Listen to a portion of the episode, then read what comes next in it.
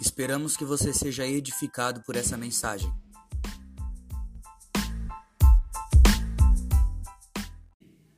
Bom dia, igreja. Quero dizer primeiro que é uma alegria grande para nós estarmos aqui. É, o Rafa já fala há algum tempo, a gente vir conhecer o trabalho, mas sempre acaba que por algum motivo não dá. E dessa vez foi eu que chamei ele, falei, Rafa, eu quero ir lá conhecer. Tá? Então eu me autoconvidei para estar aqui com vocês quase. Eu quero ir lá conhecer, eu quero estar junto com vocês. Porque, querido, se tem uma coisa que é maravilhosa no reino de Deus, é, é a família que Ele nos dá. Né? É, é, o lugar que Ele nos insere. É, tem uma, uma canção do Neil Bickman, né? É, fui adotado como filho, acho que chama. Não sei qual é o nome, não sou bom com música, não sei nem bater palma no ritmo, sou péssimo mas ele fala a respeito que o evangelho é isso. O evangelho só ele não apenas nos tira de um lugar de solidão, mas ele nos insere numa família. E o Rafa, sua família, eles fazem parte demais da nossa vida. Ainda me lembro a primeira vez que, quando conheci o Rafa, né, ele foi ministrar num, num pós-acampamento, lá na igreja da qual eu congregava, na comunidade. E eu vi esse cara todo avivado, todo cheio de Jesus, né? Mas ao mesmo tempo tão acessível, tão simples, né? Tão desejoso do olho no olho. Então foi a, a primeira vista. Desde lá eu e o Rafa a gente nunca mais olha a coisa que é diferente mesmo, hein? Nós nunca mais perdemos o, o contato, né? Pelo contrário, você pegar o histórico de ligação ali do Rafa, nossas ligações sempre vai de 40, 50, uma hora e pouco. E a gente está sempre se comunicando, ainda que presencialmente, pela demanda, é difícil estarmos juntos, a gente sempre está se comunicando sobre coisas pertinentes ao reino de Deus, pertinentes ao nosso casamento, então a gente tem se pastoreado um ao outro aí, andado junto, tá? E queridos, eu, eu quero falar sobre igreja, né? Eu quero somar com vocês e é interessante quando é, o pastor Rafa me passou o tema lá na nossa comunidade local, na comunidade, na igreja, é, Origem Igreja. Né, nós estamos lá, como minha esposa disse, é, acho que agora em julho fez dois anos. É, nós estamos ressignificando algumas coisas, queridos. E, e por que a importância disso? Com o tempo, nós somos inclinados a fazer tudo de maneira automática. Então a gente aprende algo mas com o tempo o aprender se torna um vilão, porque a, a, gente é tentado a fazer sem Deus, a gente é tentado a fazer sem colocar o coração, a gente é tentado a, a ir. Queridos, para quantas pessoas a igreja virou um, um clube social, um lugar de identificação? Porque, pensa comigo, a igreja, ela é um lugar que atrai os carentes. Algum lugar aqui, você sai, alguém aqui sai abraçando todo mundo na rua? mas na igreja ser abraçado por todo mundo. Então, para muitos, a igreja só virou um lugar de suprir a carência, um lugar onde eu encontrei um, pessoas que me aceitam do jeito que eu sou. E, queridos, esse é o início da caminhada. Nós vamos ver na caminhada de Jesus que muitas pessoas se chegaram a Jesus através de uma carência, através de uma falta, através de uma necessidade. Só que isso é a porta de entrada. Você vai ver que Eva, quando ela acaba de pecar, Deus diz assim para ela: Olha, mulher, a partir de hoje você terá dores de parto. O que Eva não imaginava é que o filho de Deus ia vir através de um parto. Ou seja, o encontro do homem com Cristo a partir do pecado se tornou um lugar de dor. Por isso que a gente vem pela dor em Jesus. Por isso que a gente vem por esse lugar. Esse é o começo da caminhada. Porém, nós precisamos amadurecer. E como amadurecemos? Entendendo o que estamos fazendo compreendendo. Sabe, não só fazendo. Porque, queridos, quando, quando Jesus chega ali em Pedro, Pedro está voltando de uma pesca, nada tinha dado certo, Jesus vem para usar o barco de Pedro, prega o sermão ali, aí ele olha para Pedro e fala assim: Ó, agora vai para o mais profundo. E Pedro foi para o mais profundo, por quê? Profundidade é questão de obediência. Pedro foi para o mais profundo porque obedeceu Jesus dizendo vai para o mais profundo. O teu nível de profundidade é o teu nível de obediência. Então nós precisamos compreender e entender. E eu quero falar um pouco, de maneira bem sucinta, bem rápida, um pouco a respeito da história da igreja. Porque é, não é à toa que a nossa comunidade chama Origem. Porque nós cremos muito nisso, e eu quero falar um pouco da história da igreja. E qual a importância da gente entender um pouco a história da igreja? É que a gente vai entender o nosso lugar de origem, da onde nós saímos, o que, que aconteceu para chegarmos até aqui. Já viu aquela pessoa que ela é muito problemática? Aí você não gosta de ficar perto dela. Até que um dia você senta de frente com ela e ela conta o testemunho dela. Você sabe de onde ela saiu, você se apaixona, sem se importar com os problemas atuais da vida dela. Porque quando entendemos o lugar onde saímos, vai ficar muito mais fácil. E eu quero contextualizar um pouco. Há um, um livro, uma literatura de Neil Cole, é, falando da Igreja 3.0. E ele traça um cronograma, uma linha do tempo, gente. É falando a respeito da igreja. Então tem a igreja 1.0, tem a igreja 2.0. Gente, igreja é igreja. Essa nomenclatura é só para a gente é, conseguir entender bem o que aconteceu nesse tempo da igreja. E a igreja 1.0 é a igreja que Jesus fundou. Após Jesus morrer, então os doze apóstolos, os onze mais Matias, que é levantado ali em Atos 1, os doze apóstolos, eles iniciam a igreja. Essa igreja vivia sobre perseguição. Essa era uma igreja que, sabe, ela foi um movimento base ela era uma igreja que era orgânica. Orgânica por quê? Ela não crescia através de grandes eventos, ela crescia de vidas transformadas que atraíam outras famílias, que atraíam outras vidas. Era um, era um movimento orgânico, um movimento base. Foi aqui que essa igreja começou. Essa igreja ela vivia sobre perseguição. Se você for estudar relatos históricos, esta igreja ela era até subterrânea. Eles tinham que se esconder por conta dessa, dessa perseguição. Outra coisa importante é que esta igreja, ela era costurada por relacionamentos.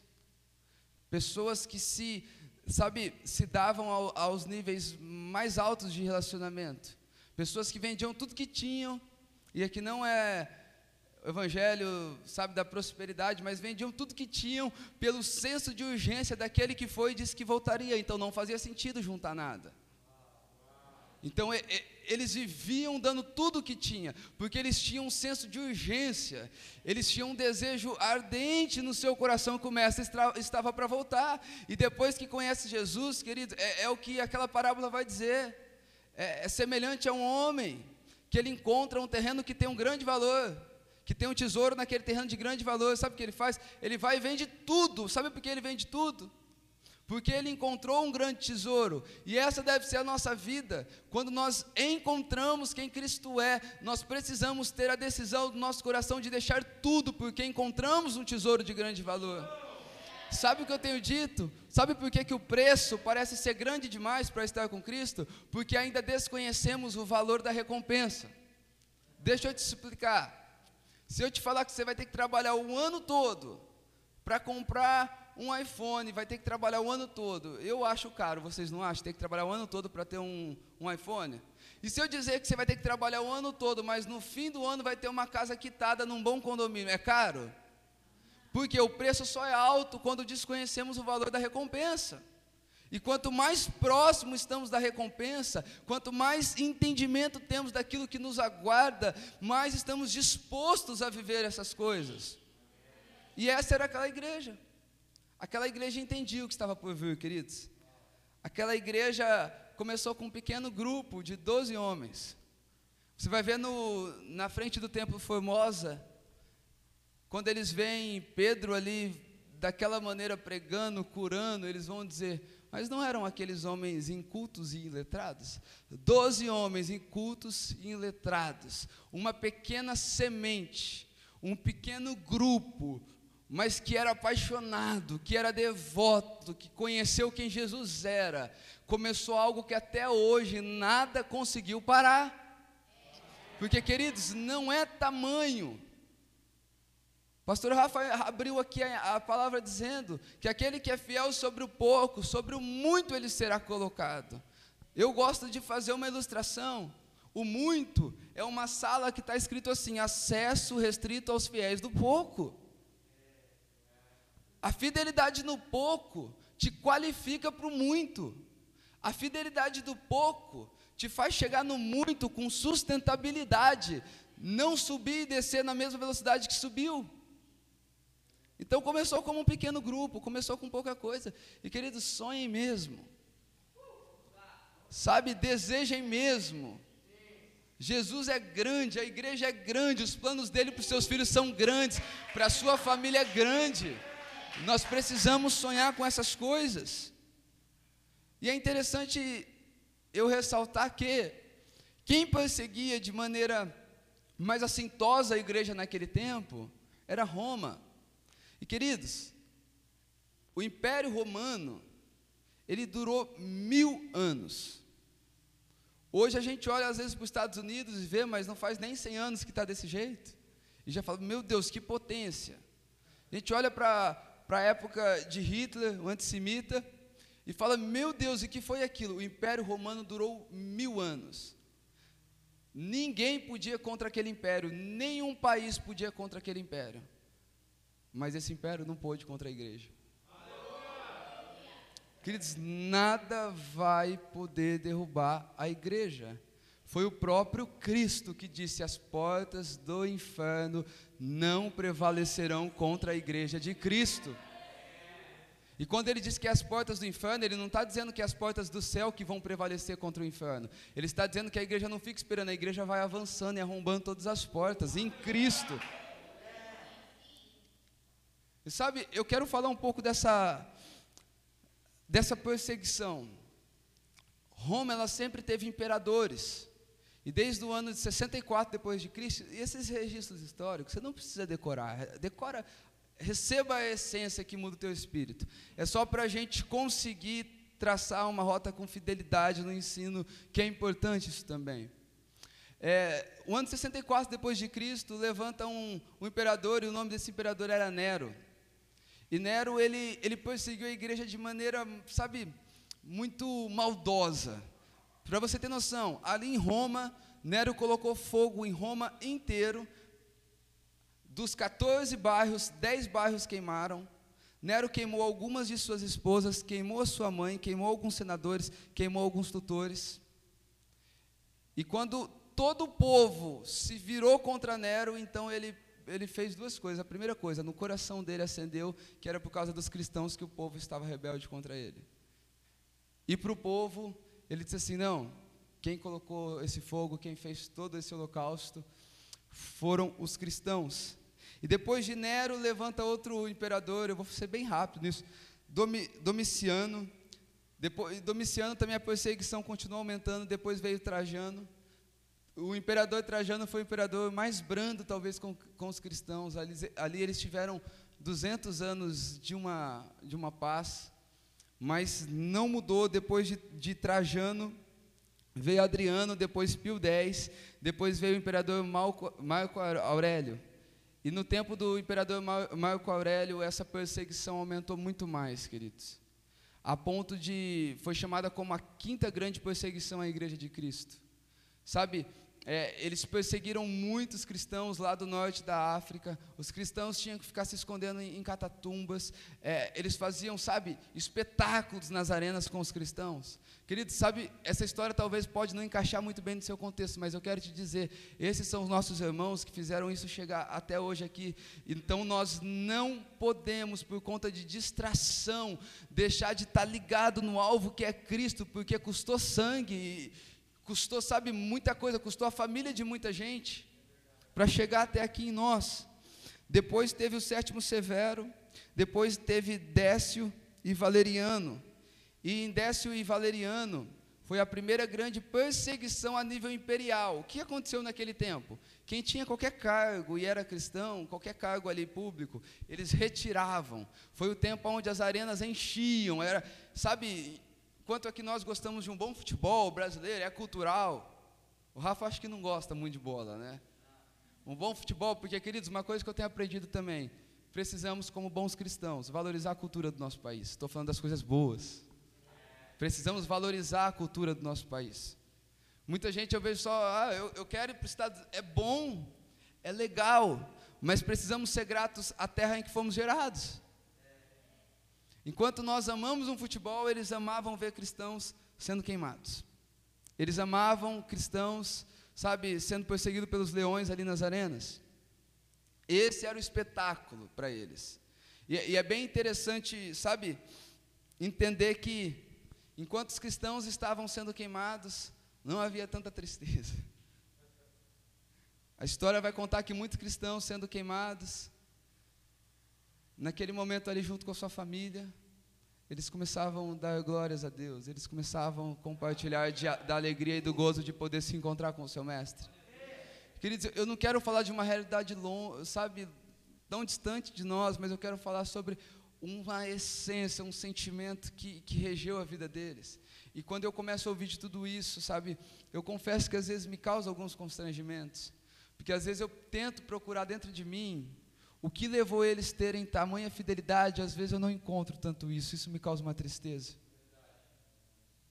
Hoje, uma chuva talvez nos afasta de um tempo com Deus. Hoje, talvez um mês que nós não conseguimos pagar todas as nossas contas nos afasta de um tempo com Deus.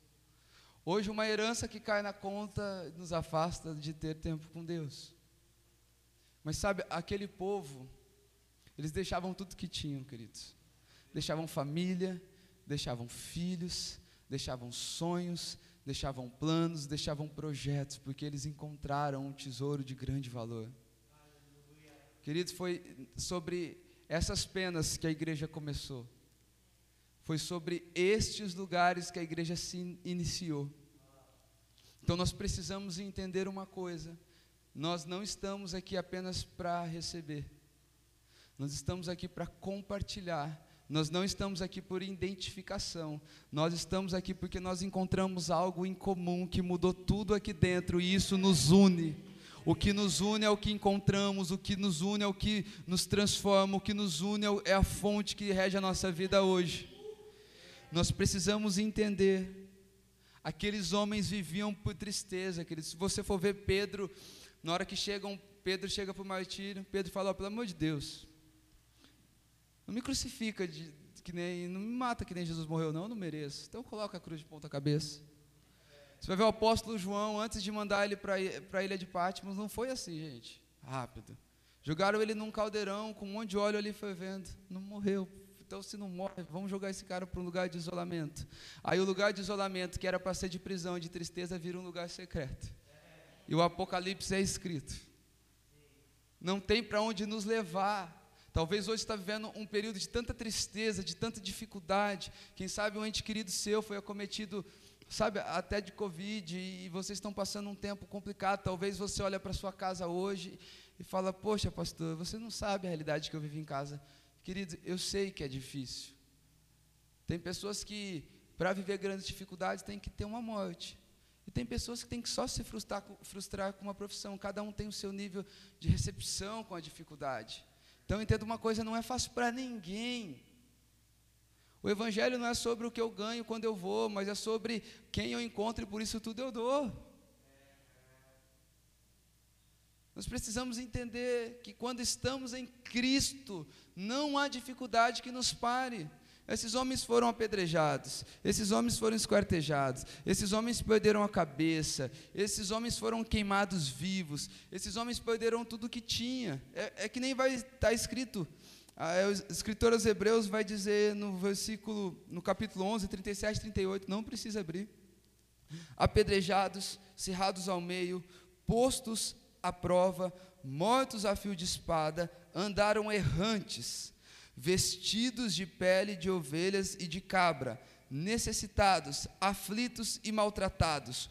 O mundo, olha isso, não era digno deles. Vagaram pelos desertos e montes, pelas cavernas e grutas. Esse é o primeiro povo, essa é a primícia da igreja.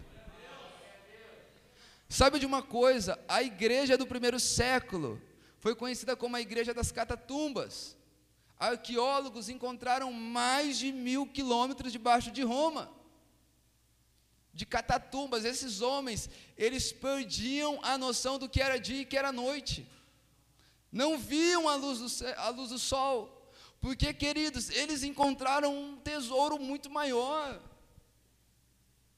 Ou a igreja vai ser um lugar onde nós encontramos com tal tesouro, ou nós teremos, com todo respeito, peso para os nossos pastores. Porque que, vamos querer apenas receber, e deixa eu te falar, o discipulado, o atendimento, eh, eu faço isso há muito tempo, o discipulado, eu amo o discipulado. Tem uma coisa que eu mais brigo na minha igreja é por conta de discipulado. Isso tudo vai te ajudar, mas você precisa de uma experiência pessoal com o Senhor. Você precisa encontrar o Senhor. Um culto não é um monte não é um povo vindo sedento só para comer e beber, mas o culto é um ajuntamento de santos que tem no seu coração peculiaridades onde o Senhor está aflorando para ser compartilhada. Então nós precisamos ter isso dentro de nós.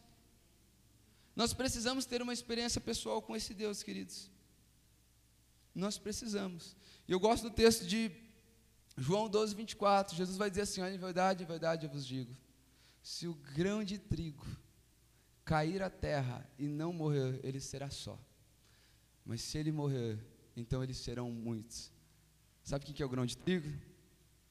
Fala assim para você mesmo: sou eu. Sou eu quem preciso morrer se eu não morrer, eu vou ficar só. Não vou gerar salvação para as outras pessoas, não vou gerar salvação para minha família, porque eu ainda estou muito vivo, estou muito ofendido, estou muito esperando que a igreja tenha que fazer aquilo que eu quero que ela faz. Vou esperar até do prefeito, vou esperar até dos auxílios aí. Mas não, queridos. Foi a Adão que foi dado a autoridade de governar a terra e não a terra que foi dada a autoridade de cuidar de Adão. A resposta para o mundo está em nós. Nós podemos e devemos orar, conversar e falar de política, mas nunca podemos esquecer que o nosso Salvador, o nosso resgatador, quem vai nos redimir, Cristo Jesus. É um governo teocêntrico. Não podemos esperar da democracia aquilo que ela não pode nos dar, aquilo que só, a, sabe, o governo teocêntrico pode trazer para as nossas vidas. O governo está sobre a igreja, queridos. É a igreja o agente de transformação da terra. Quantos estão comigo? Essa igreja, queridos, ela, ela crescia em quantidade, mas principalmente em qualidade. Sabe por quê? Porque ela era perseguida, ela era, ela era esticada. Queridos, quando a gente aprender o poder e o valor das dificuldades, a gente vai parar até de pedir bênção. Porque o que as dificuldades faz com a gente, o que os momentos difíceis geram dentro de nós, o conforto nunca vai conseguir fazer. É ruim, sim. A gente chora, verdade. Nosso corpo não gosta, verdade também. Mas é a dificuldade que produz Cristo em nós. Tendo uma coisa, Deus não tem compromisso com o seu conforto. Sabe por quê? Porque conforto, zona de conforto não gera Cristo em ninguém. O objetivo dele não é te dar um monte de coisa, é gerar Cristo em você. Zona de conforto não gera Cristo em nós, igreja. Dificuldade sim. Aflição sim. Tristeza sim. É por isso que o homem mais sábio que já passou por essa terra vai dizer que é melhor a casa que a luta do que a casa que a festa. Porque a casa do luto a reflexão. E a casa da festa, sabe, a gente se embriagando com vaidade. Nós precisamos, como igreja, entender que não estamos aqui de passagem, queridos, que não estamos aqui para ficar nos distraindo. Precisamos focar no autor e consumador da nossa fé. Quantos estão comigo? Tudo aquilo que nos aperta vai nos fazer crescer. Quer um exemplo? Casamento, gente. É bom demais, é gostoso.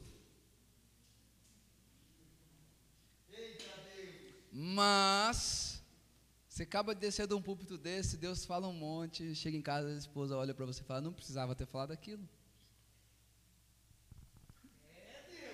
Aí, aí na hora, dentro do teu coração, você fala assim, endemoniada, você pensa, tá tirando tudo aquilo que Deus fez do meu coração. Mas você sabe que não. Você sabe que A nossa casa é a poda de Deus. João 15 vai dizer que a árvore que dá fruto ela é podada, gente. Então não é porque você está dando fruto que ninguém pode te parar, é aí que alguém tem que te parar. E nossa casa, as pessoas da igreja são, são a poda de Deus em nós. E quando alguém vem nos podar com mais experiência, dá muita raiva. Você está naquele momento assim, uhul, Deus fez, Deus falou, consegui. É, mas dá para melhorar. Então nós precisamos de pessoas que nos desafiem, tá bom, gente? Não ande com pessoas apenas que são iguais a você, que têm os mesmos ideais que você, ande com pessoas diferentes. Deixa eu falar para vocês que são mais novos, andem com pessoas mais velhas. E deixa eu para falar para vocês que são mais velhos, acreditem no que as pessoas mais novas estão enxergando. E se permita. E você que é mais novo, tem coisa que parece ser ultrapassado, mas princípios, queridos, nunca saem de moda. Valores nunca saem de moda. Nós não servimos essa modernidade líquida. Nós não fazemos parte desse tempo. Nós servimos a uma palavra que é eterna, a um reino que é eterno, a um reino que já não tem mais novidade. Nós servimos a este lugar. O que rege nossa vida não é as atualidades de hoje em dia. O que rege a nossa, a nossa vida é esse livro que foi escrito, perseguido, mas ninguém conseguiu acabar com ele. Porque ele é de fato a palavra de Deus, e a prova que ele é a palavra de Deus é que Deus ela por esta palavra. Amém? Mas queridos, foram passando todos esses imperadores, até que veio um novo imperador. E o nome, de, o nome desse imperador é Constantino. A, a, eu ia dizer a Bíblia. A história vai dizer que Constantino, certo dia, ele saiu para uma guerra. E o Império Romano estava acostumado a vencer guerras. E, de repente, perto dessa batalha, ele descobre uma coisa: ele fez o cálculo errado para a guerra. Eles se sentiram vulneráveis, todo o exército, o imperador. Então ele, naquele momento, disse que ele olha para o céu e vinha uma luz do céu. E na hora que vinha essa luz do céu, vinha com uma letra XP. E a palavra Cristo no, no grego começa com XP.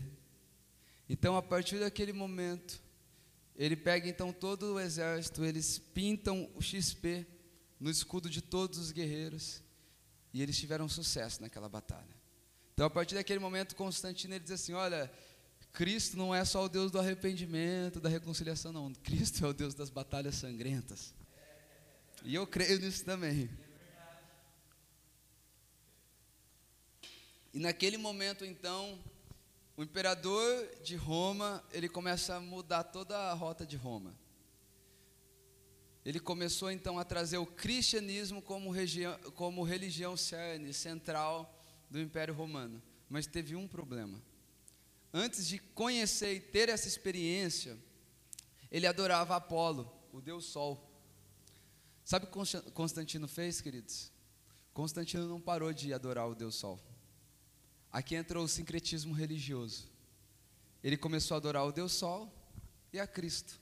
Catou o cristianismo e trouxe como, como religião central de Roma. Você vai saber que daí veio a Igreja Católica Romana. Mas deixa eu te falar, tudo aquilo que Satanás não conseguiu com perseguição, agora ele conseguiu com conforto. A igreja que tinha que deixar família, bens materiais, sonhos para servir a Cristo, agora ela começou a ganhar riqueza, fama e popularidade por servir a Cristo. A igreja que não foi vencida na perseguição, agora começou a ser derrubada pelo conforto. E aqui se inicia a igreja 2.0. É uma igreja que deixou de ter relacionamentos fortes. É uma igreja que começou novamente a colocar um sacerdote. Sabe o clero? Nós somos santos, nós temos acesso a Deus. E vocês, igreja, sabe o que vocês fazem? Vocês trazem dinheiro aqui para nós. E é, está tudo certo.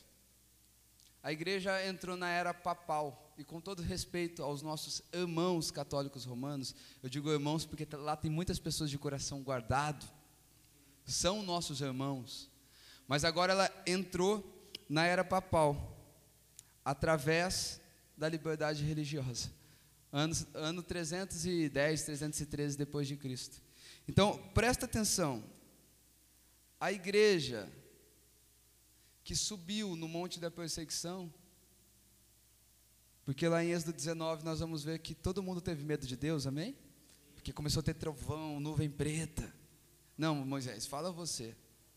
Então a igreja que subiu, subiu no monte da perseguição para poder falar com Deus, novamente desce no pé do monte do conforto para dizer para um papa, para um padre, para um bispo, para um monge: fala com Deus você e nós ouviremos.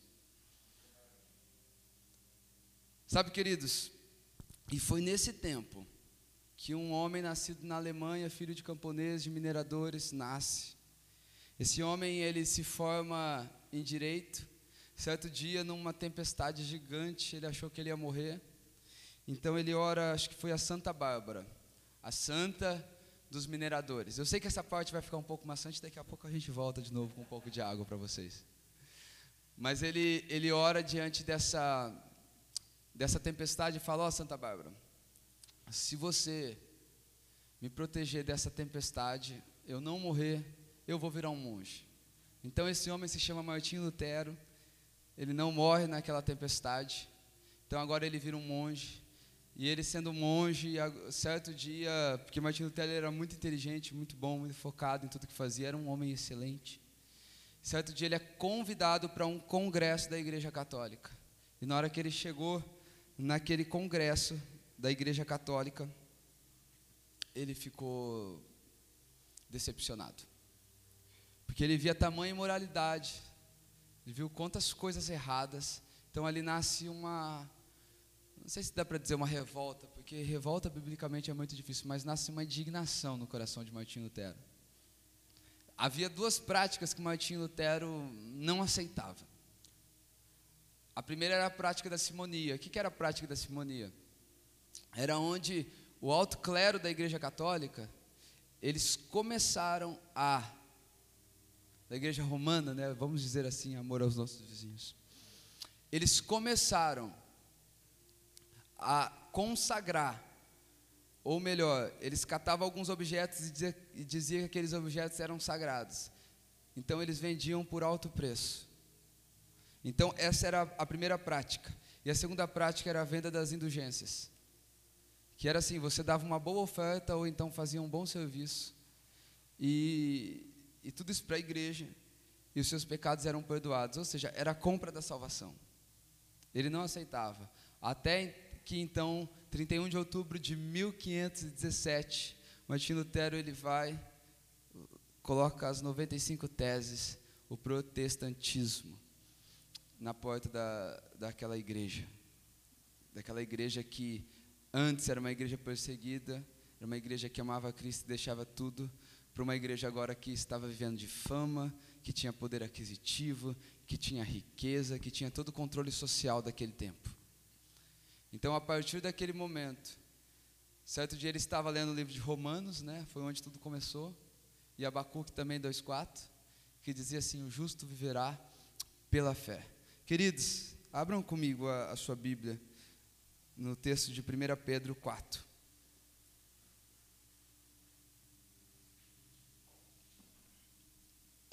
O pastor de vocês disse que eu posso ir até às 11, é isso mesmo? Amém.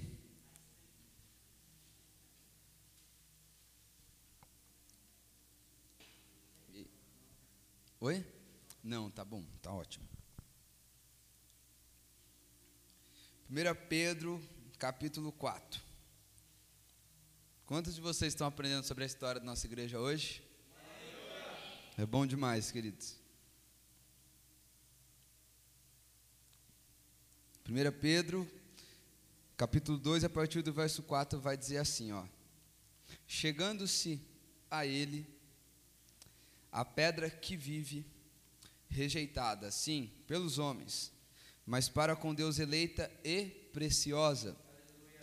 Também vocês, como pedras que vivem, são edificados casa espiritual para serem sacerdócio santo, a fim de oferecerem sacrifícios espirituais agradáveis a Deus por meio de Cristo Jesus. Por isso está, está escrito: Eis que ponho em Sião uma pedra angular, eleita e preciosa, e quem nela crer não será envergonhado. Portanto, para vocês os que creem nesta pedra, ela é preciosa, mas para os descrentes, a pedra que os construtores rejeitaram, essa veio ser a pedra angular e pedra de tropeço e rocha de ofensa. São esses os que tropeçam na palavra, sendo desobedientes para o que também foram destinados. Vocês, porém, são geração eleita, sacerdócio real, nação santa, povo de propriedade exclusiva de Deus, a fim, ou seja, para que vocês possam proclamar as virtudes, para que vocês possam proclamar as virtudes daquele que os chamou das trevas para a sua maravilhosa luz. Antes, olha isso, gente. Vocês nem eram nem eram povo, mas agora são povo de Deus. Antes, vocês não tinham alcançado misericórdia, mas agora alcançaram misericórdia. Queridos, eu, eu peguei esse texto porque nada melhor do que para falar de igreja, usar a carta de Pedro. Pedro foi impossível. Eu me identifico em muitos momentos com Pedro. Pedro fazia cada coisa que religioso pira. Mas ao mesmo tempo, Pedro tinha um amor, a igreja começou por Pedro.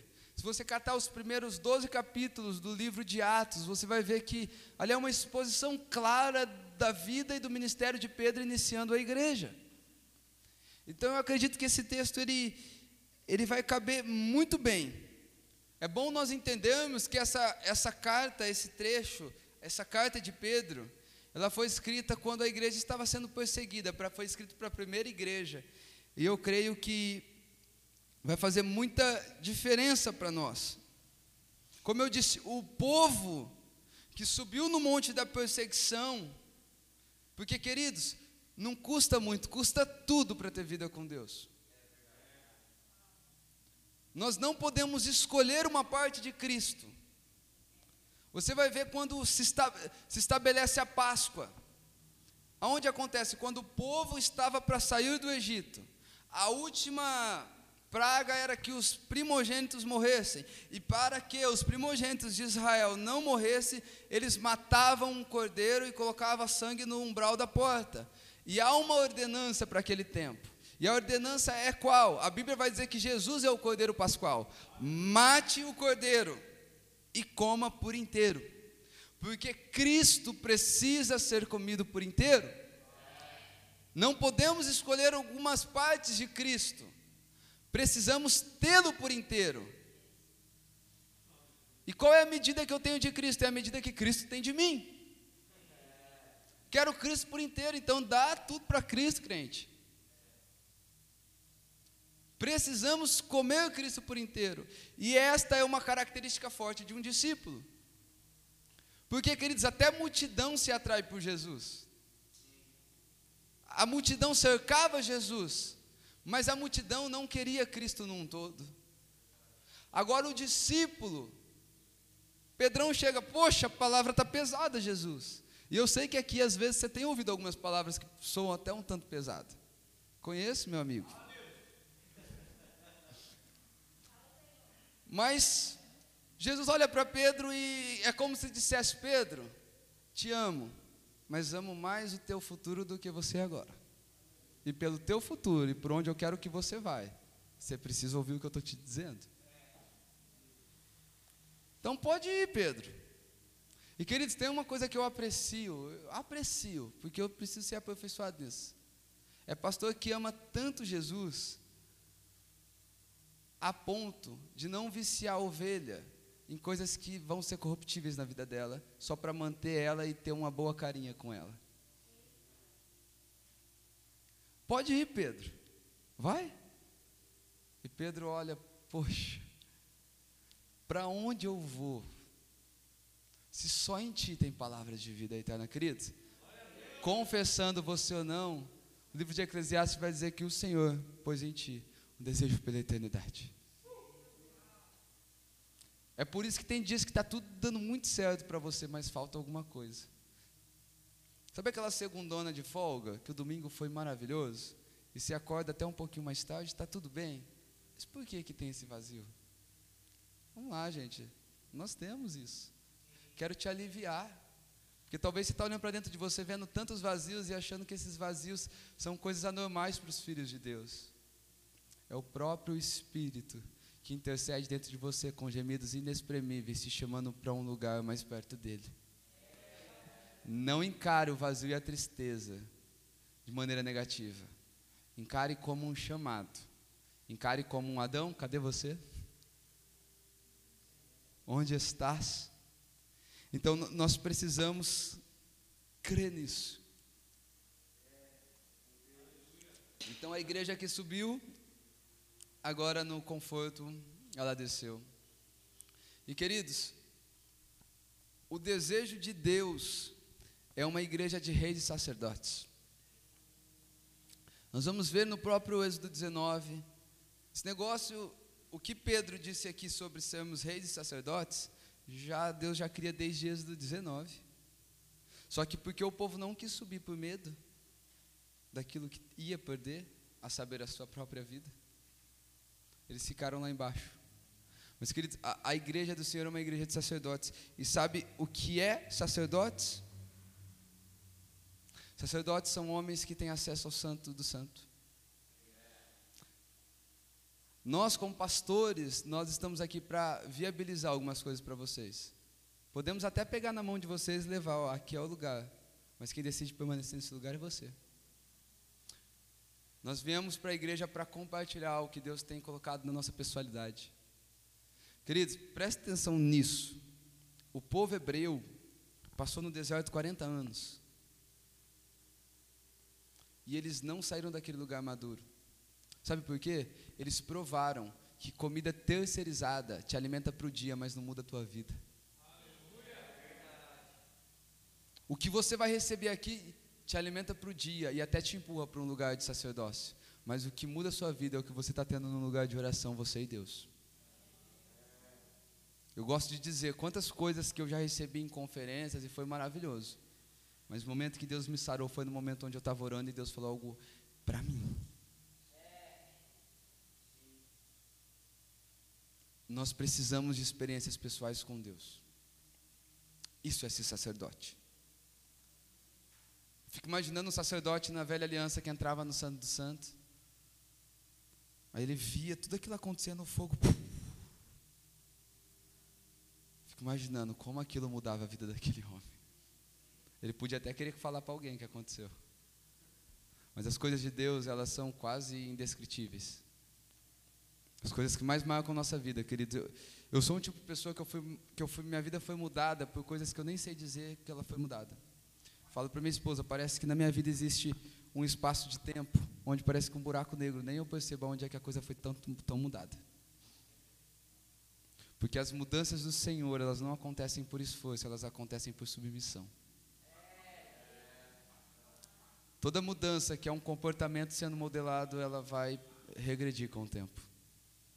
Mas toda mudança, que é o Espírito que está soprando dentro de você através dos ensinamentos do seu pastor, através daquilo que você tem na, sua, na palavra, há um constrangimento.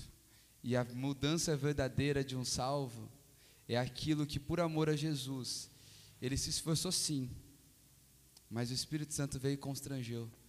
Ei, não mente não não gosto disso. Aí você chora e fala, poxa, Deus, me perdoa. Ei, garota, garoto, cuida do seu corpo, não é bom fazer isso com seu namorado, com a sua namorada. Então os dois começam a chorar junto.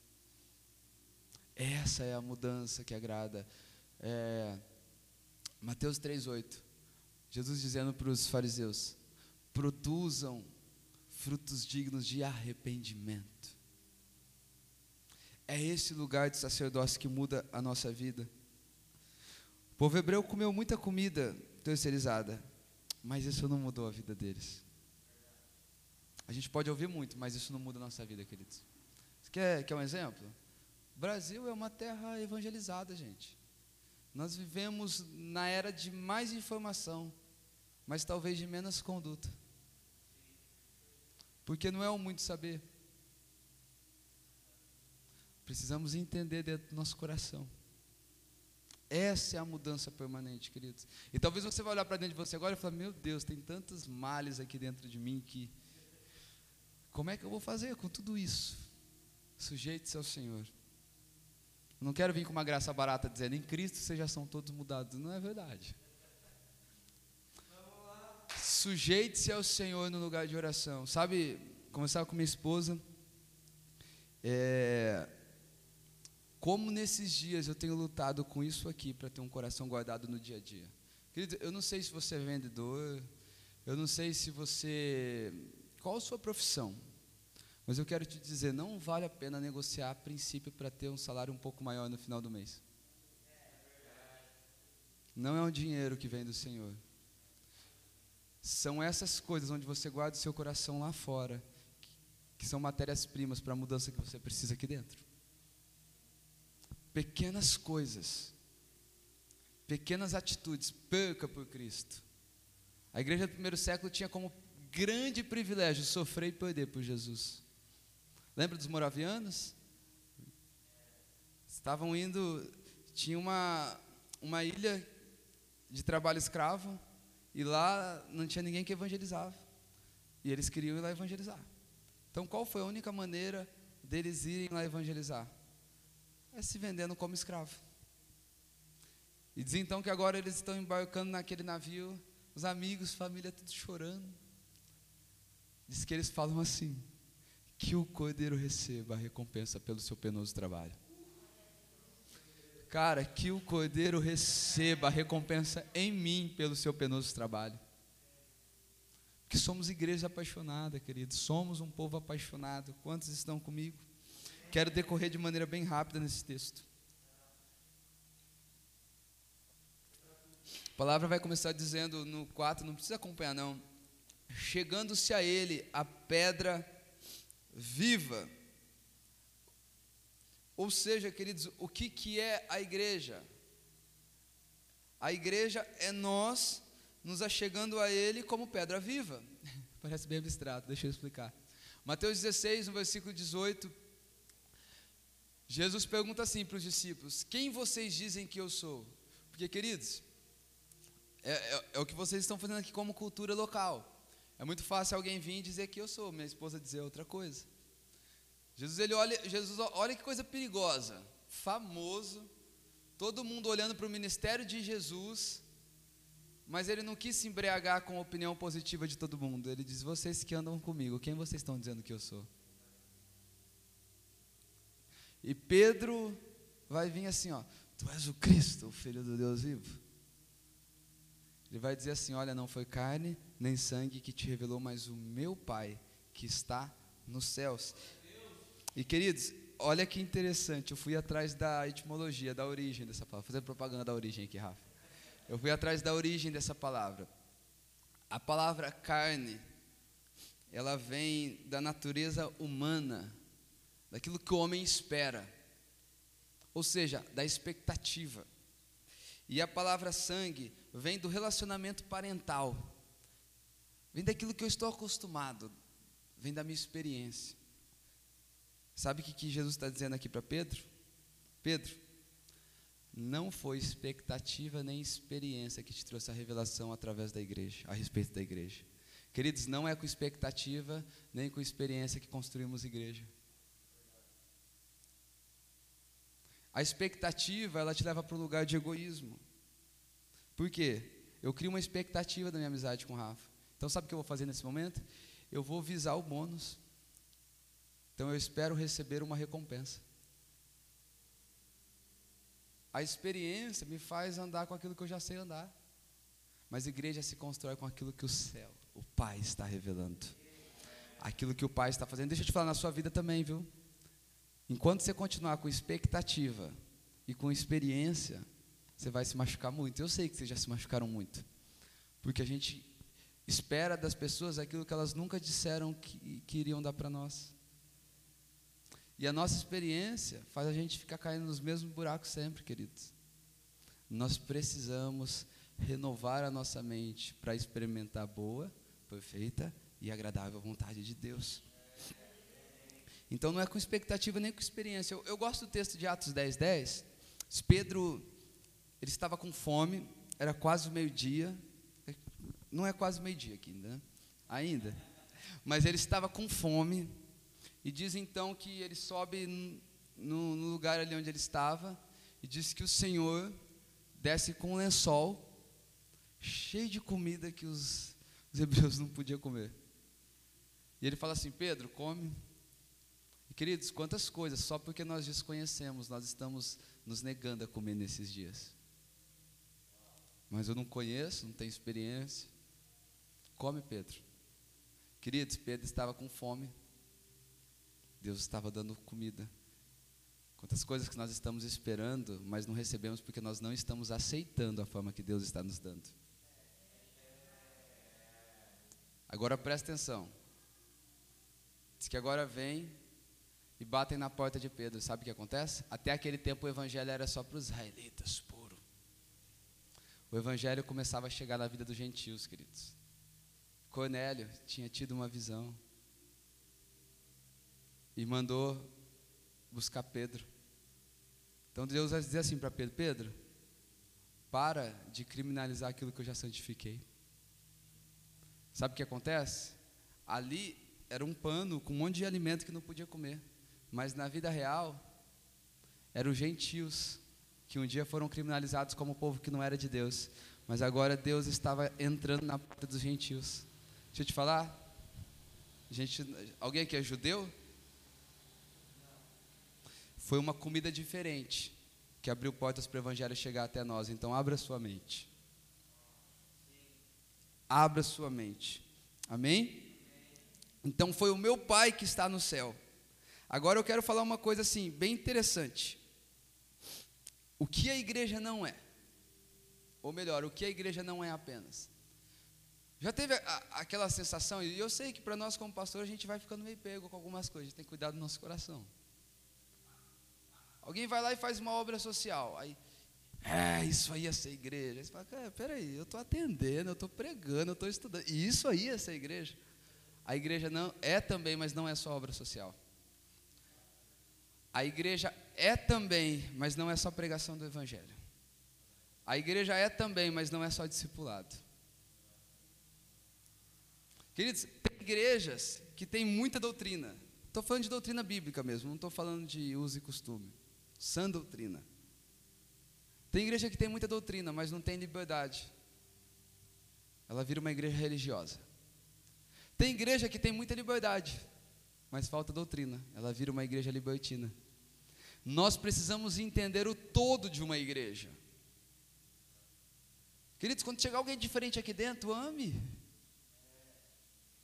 Quando chegar alguém que é muito crítico, e deixa eu te falar, você que tem um senso crítico, o segredo para você ser alguém de Deus é você deixar alguém ser crítico também na sua vida. Esse é o segredo. Mas não rejeite as pessoas críticas do seu meio. Nem que for para te levar para mais perto de Jesus, para isso ela vai servir. Estão comigo? Vocês gostam, né, gente?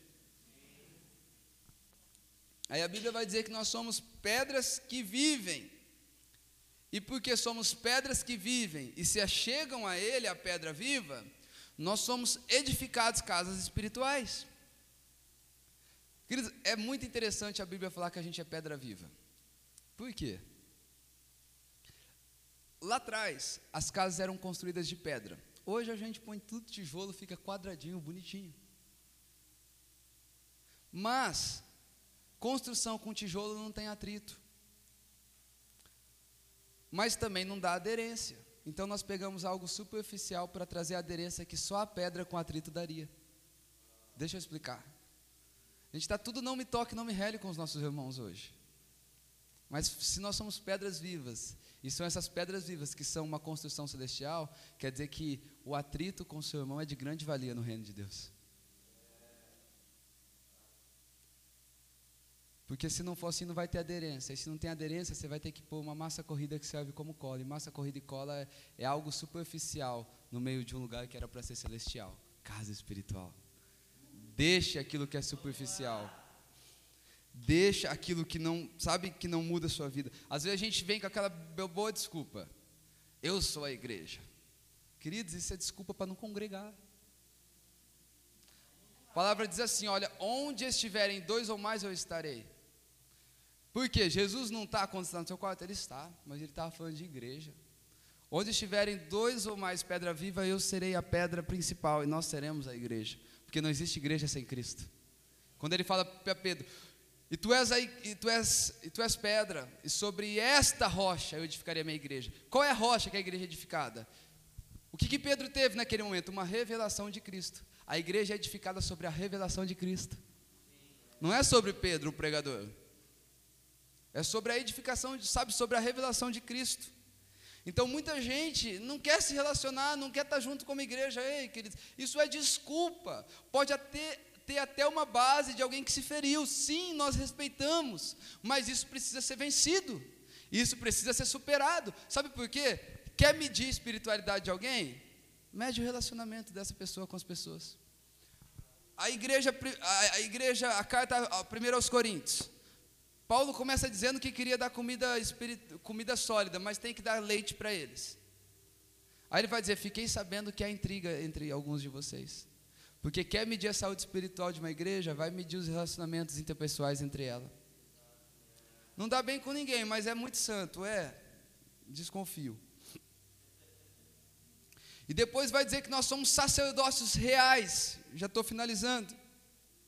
E queridos, antes de dizer que nós somos sacerdotes, vai dizer que nós somos casa. Porque não há sacerdote sem ter entendimento de ser habitação. Primeiro precisamos entender que alguém habita em nós. Precisamos ter o senso que alguém que é puro, alguém que é santo, e a Bíblia vai dizer que sente até ciúmes de nós, habita em nós. E quando entendemos que somos habitação, então, consequentemente, seremos sacerdotes. Queridos, você nunca está sozinho. E a maioria dos nossos pecados acontece quando a gente acha que está sozinho. A gente gosta de dizer que todo mundo tem um lugar secreto, sabia?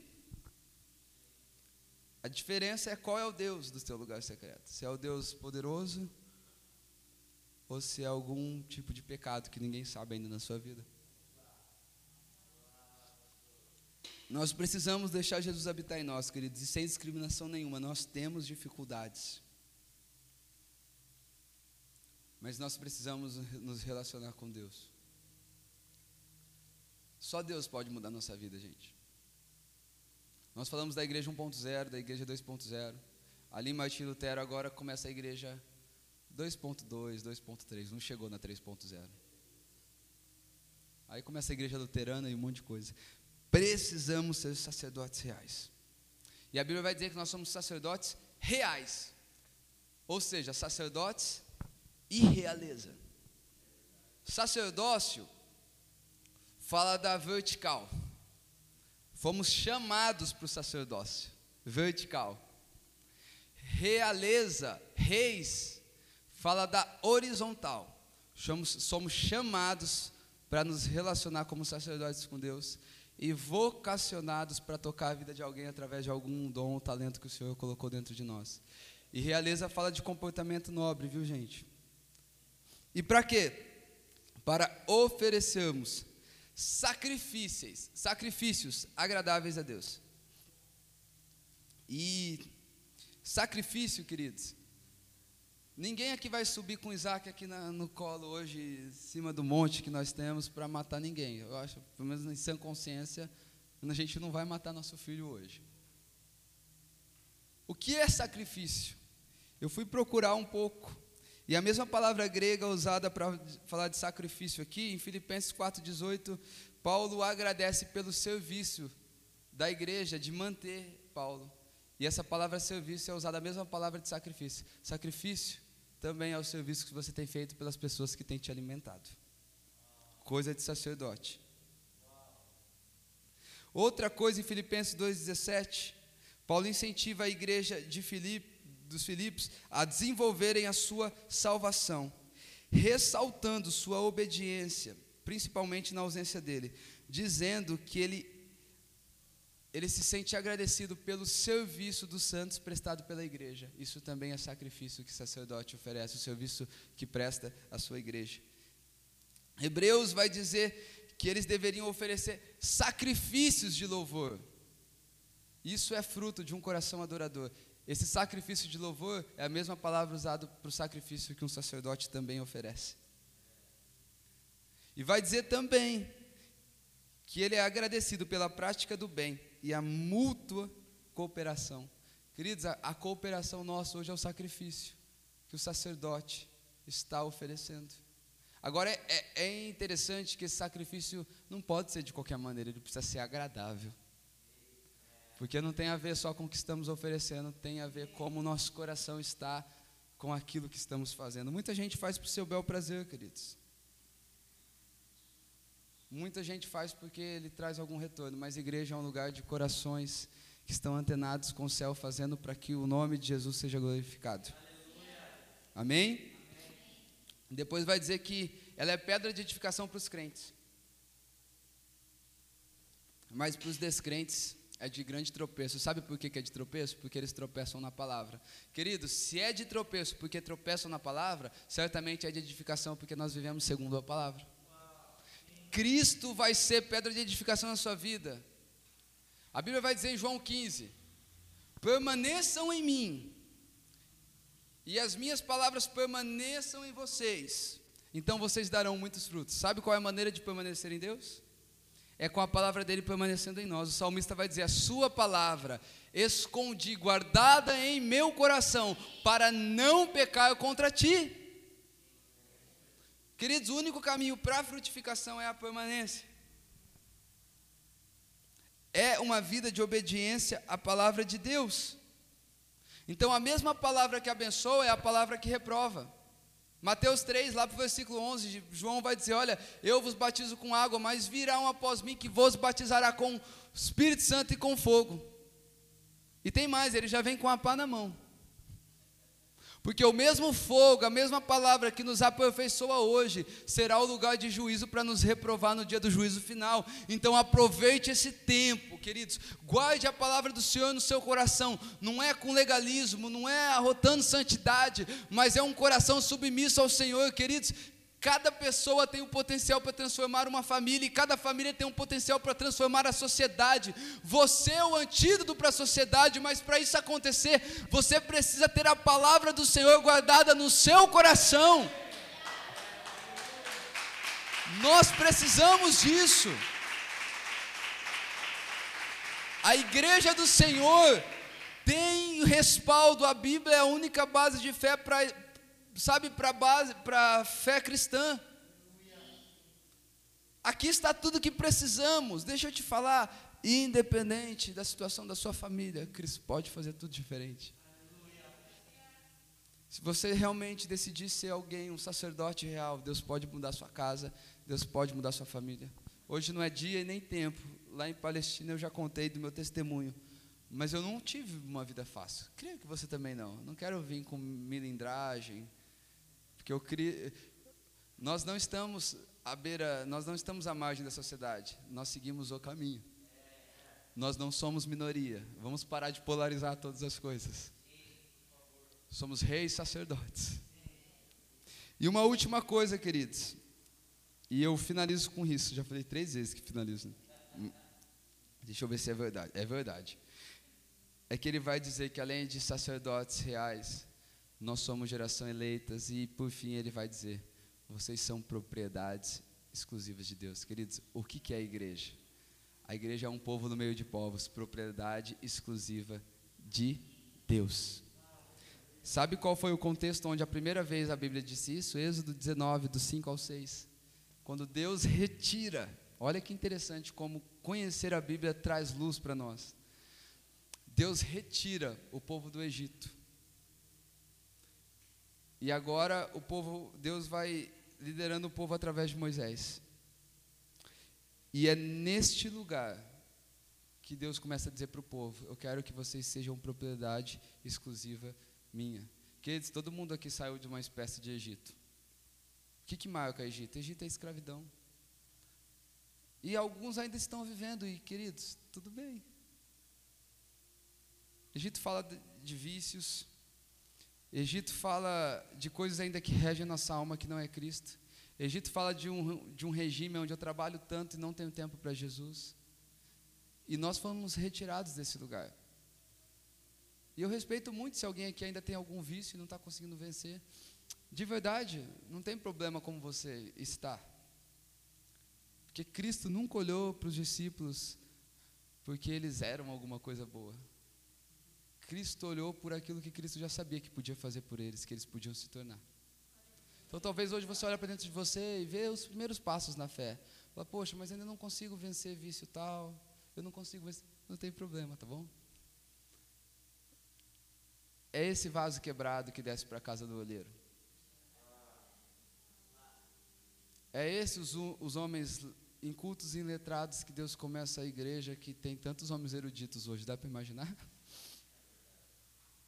Não tem problema, mas você precisa ter consciência de uma informação que pode mudar a sua vida. Você é propriedade exclusiva de Deus. Você não é mais seu.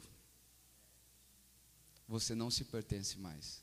Sabe uma coisa que a igreja precisa levar nesses dias? Senso de pertencimento. Se eu sei que eu fui comprado por um alto sangue, eu já não posso mais me vender por um pouco de prazer. Querido, nossa vida precisa mudar nós precisamos entender que a igreja da qual nós fazemos parte, ela é muito mais do que uma igreja numa cidade, num bairro. Ela faz parte de uma grande família sentada nos lugares celestiais. Onde nós fomos comprados com sangue que custou muito caro. Somos reis, sacerdotes, propriedades exclusivas de Deus. Eu tenho tratado no meu coração todas as vezes que eu subo num lugar para ministrar uma palavra, eu preciso entender que eu estou ministrando nas regiões celestiais. Porque isso vai me dar o amor pelas pessoas, mas também isso não vai tirar a profundidade das regiões celestiais. Gostaria que vocês ficassem de pé.